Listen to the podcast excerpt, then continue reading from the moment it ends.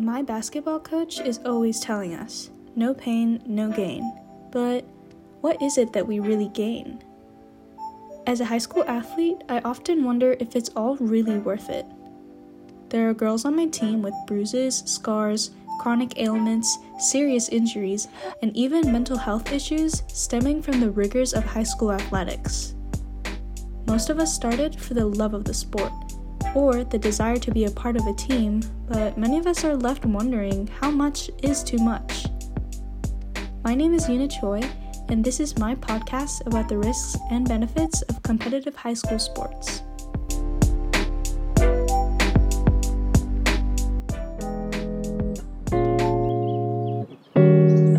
In our first episode, we'll discuss the experiences of Tara, a sixteen-year-old junior participating in high school girls' soccer.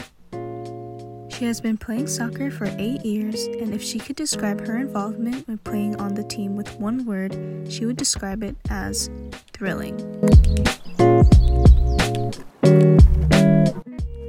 Practice.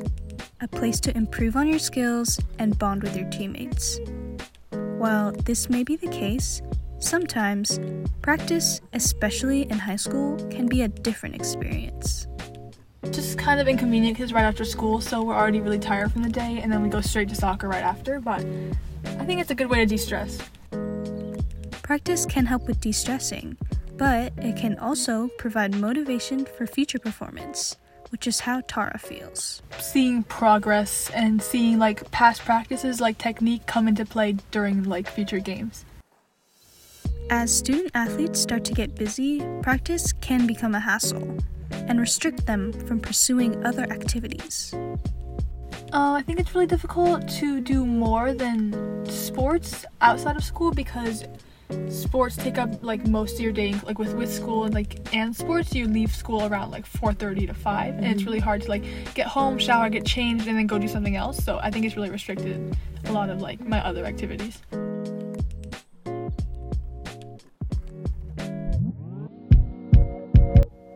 Following this, mental health plays a significant role, especially in a student-athlete. It can be affected in so many ways, through so many mediums.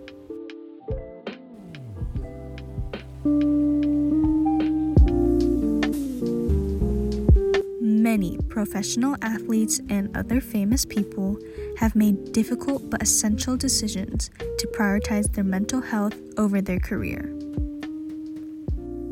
For example, Naomi Osaka, a female Japanese professional tennis player ranked number one by the Women's Tennis Association, decided to withdraw from the French Open in twenty twenty-one, a very important event for tennis players and their rankings, because of her concerns with her mental health. Another example, Simone Biles, an American female four-time Olympic gold medal gymnast who withdrew from the all-around final at the twenty twenty-one Olympics because of a mental health issue. These well-known professional athletes dropped out of life-changing and significant events because of their mental health, showing how they have set their priorities on bettering themselves before pursuing their athletic careers.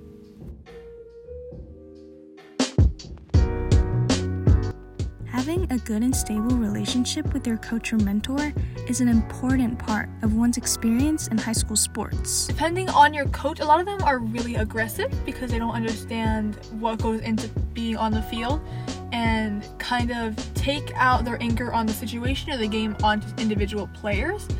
Um, so I think it really just depends on your coach, but most of the time they're pretty, they're pretty, um, they're easy, they're not too hard to handle.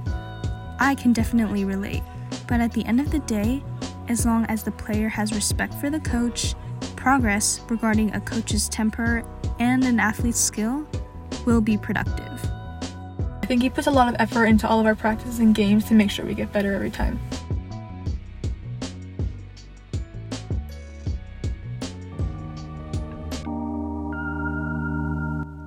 In her freshman year of high school, she unfortunately suffered a great injury. I tore my meniscus um, about two years back, so I've been out for a bit, but I'm just getting back into playing again. Injuries are major setbacks for things like skill, mental health, and playing time, and this unfortunate event ends up leaking into our personal lives, away from the field. With Tara's torn meniscus, she spent the majority of her freshman year on the bench. Um, I think I've definitely lost a lot of skill, and a lot of like my coordination is just out the window because I haven't practiced in so long, and I, I literally couldn't. And I feel like it's kind of discouraging because I know I can do better, I just like have lost the skill too. But I'm working on getting it back right now. Um, but I've been seeing some like major progress. A lot of it because it's mental is like a lot easier. Like, oh, I always see passes. Like, even though my technique is off, I can still make those passes. So yeah, it's, it's okay.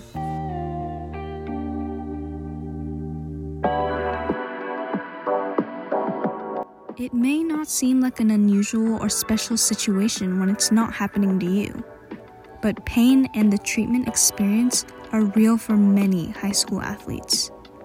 Even after surgery, Tara's knee still locks when walking around. Sometimes, I wonder if it would have been better for Tara to simply not play soccer. But despite her scary experience with the sport, she still continues to play soccer for her school. Through the experiences of Tara, we uncovered her thrilling experience with high school soccer. Thank you for tuning in to the first episode of my podcast about the risks and benefits of competitive high school sports, and I'll see you in the next episode.